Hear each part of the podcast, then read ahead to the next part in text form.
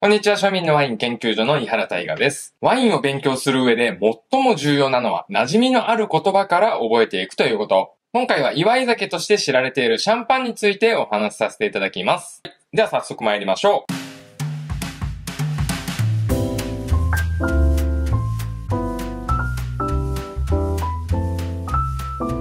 う。日本ではシャンパンの名称で認知度が高いワインですが、一部間違ったスパークリングワインの総称としてシャンパンと認識されている方も少なくありません。しかし本来シャンパンとはフランスのシャンパーニュ地方で厳しい基準をクリアしたスパークリングワインのみに与えられる称号で、一般的には高級ワインに分類されます。フランスの正式な発音ではシャンパーニュということから、ワイン通の間ではシャンパーニュと呼ばれています。さてそんな高級ワインのシャンパンなのですが、なぜ高額なのか3つの理由を挙げていきます。1つ目、手摘み収穫で人件費と手間がかかるから。2つ目、ブドウを絞る量が決められていて、一番搾りでは4000キロのブドウから2050リットルまでの搾汁しか許されておらず、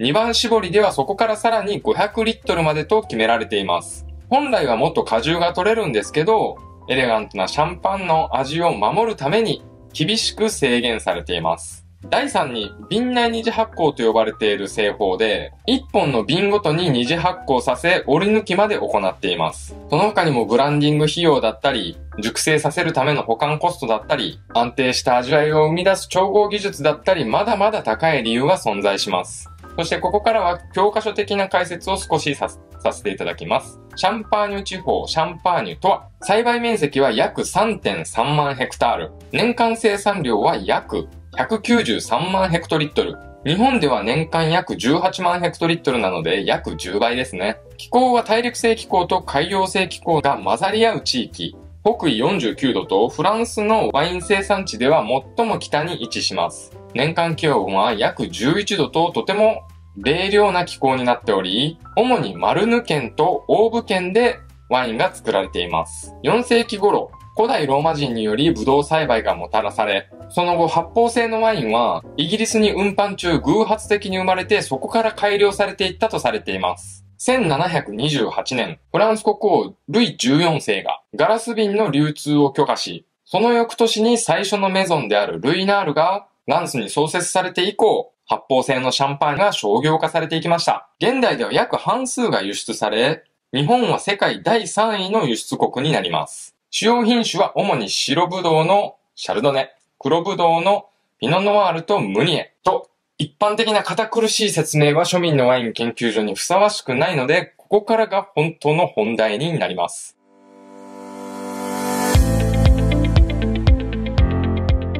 シャンペン考察。このシャンペンってなんか違和感ありませんか？ちょっとふと、美味しんぼ読んでた時に、山岡史郎さんがシャンペンって言ってたんですよね。そもそも人によってシャンパンだったり、シャンパーニュだったり、そこにシャンペンって入ってくると余計混乱するじゃないですか。まあそもそも昔はシャンペンって呼ぶ人が多かったようで、まあ、種明かしをすると、英語圏では champagne って言うんですよ。なんで戦後アメリカ人が日本にいた時に、シャンペンうめん、 champagne、champagne うまい、 champagne うまいみたいな感じで言ってたのを、言ってたのが改変されてシャンペンってなってたんでしょうね。あくまで推測ですが。ではなぜシャンペンって呼ばれなくなったのかなと考えると、ワインを体系的に学ぶ人が多くなったからなんじゃないかなと考えてます。冒頭で説明したようなうんちくが広がっていけば、シャンパーニュ地方なんだからシャンパーニュだろうとか、フランスとかイタリアではシャンパーニュって言ってるんだみたいな情報が蔓延していくわけですね。ソムリエ協会が民間資格のソムリエ試験を始めたのも1985年なので、あながちその推測は間違ってないのかなと。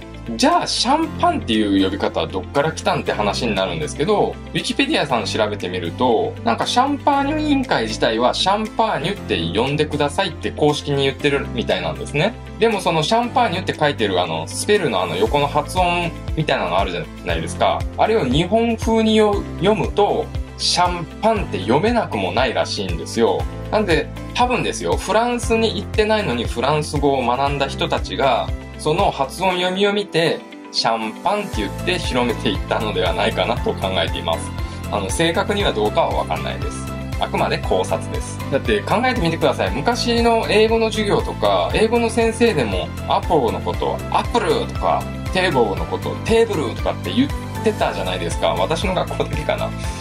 でも最近ではちゃんと英語の授業でもアッポーとかテーボーとかって言うみたいな感じで、シャンパンも多分その名残なんじゃないですかね。まあ、カタカナ読みすればシャンパーニュって書いてるのをシャンパンって呼んでも間違いないと。Google で検索してみても、シャンパーニュだと1000万件のヒットに対して、シャンパンだと6500万件ヒットするんですね。なので日本ではもう圧倒的にシャンパンっていう呼び方で定着してしまってるんですよ。そもそも思い出してください。なんかワインとか知らない時のことを。シャンパンってみんなが呼んでる中、一人だけシャンパーニュなんて呼んでる人がいたら、なんかすごいキザなイメージないです。なんかスネ夫とか花輪くんみたいなキャラのやつが言ってんな、みたいな感じで。なんで、せっかく定着してるシャンパンっていう呼び方を、あえて、シャンパーニュだからシャンパーニュって言わずに、もうシャンパンで統一した方がいいんじゃないかなって私は思うんですよね。英語ね、ただシャンパンって呼び方にも弊害があるんですよ。それはインスタグラムのハッシュタグ検索していただくと顕著に現れます。ハッシュタグシャンパンで検索すると、パーティーピープルだとか、なんかナイト系のお店の写真がガーって出るんですけど、ハッシュタグシャンパーニュに関してはもうすごい硬派な写真が出てくるんですね。ワインとグラスのなんか、だけみたいな。まあ、ただ検索、その投稿数は10倍ぐらい差があるので、認知度はシャンパンの方が圧倒していますが、高貴な飲み物としての捉え方がやっぱり異なってくるのも事実ではないかと。そういった意味でシャンパーニュ委員会がシャンパーニュっていう呼び方を推奨しているのもなんだか頷けますね。おそらく X のシャンパン警察さんも取り締まりの際、シャンパーニュではなくシャンパンで検索してると思うんですよ。もうそこまで言ったら、シャンパンはもう泡が出てるワインの総称として許してしてくれませんかね、シャンパーニュ委員会さん。公式な御用として、泡が出てるワインの総称としてシャンパンっていう風に認めちゃった方がいいんじゃないもう指摘する方も指摘される方もしんどいフェーズに来てるんじゃないかなと。百貨店の試飲コーナーでおばちゃんがチリのスパークリングワインを配りながら、シャンパン飲んでってよって言っても、いや、それ、すいません、それはシャンパンではないです。シャンパンとはフランスのシャンパーニュ地方で厳格に作られたスパークリングワインのことですってこうやって片風切って言ってもね、お互い気分悪くなるだけだと思うんですよね。最後にシャンパンの素晴らしさについてお話しさせていただきましょうかね。ワイン好きって炭酸がどうしても嫌いな人じゃない限りシャンパンみんな好きなんですよ。どんなに安くても定価3000円以上はしますし、一般認知度の高いモエシャンドンとかグーグクリコなんかはもう6000円超えてきますからね。もう下手すれば、一般的なホテルのコース料理の値段と、その一本のワインの値段が一緒になってくるんですよ。もう庶民にとっては狂気の飲み物でしょ。しかしその高さというのが、シャンパンの最大の魅力でもあったりします。だって誰しもがもう分かってるじゃないですか。シャンパンイコール高級なお酒って。だって仮にプレゼントする場合、知られていない1万円のワインよりは、5000円のシャンパンの方が第一印象でインパクトを与えることができます。特にワイン好きに何送っていいかわからない場合なんかは、シャンパンを送っとけばまず間違いないということなんですね。それにお金持ちが、お金を見せびらかしながら派手な演出をするのにシャンパンってもってこいなんですよ。シャンパンタワーだとかシャンパンファイトとか、あれ日本酒でやっても多分映えないと思うんですよね。今 X で話題の港区女子なんかは、クリュックとボランジェをブラインドで銘柄当てれるぐらい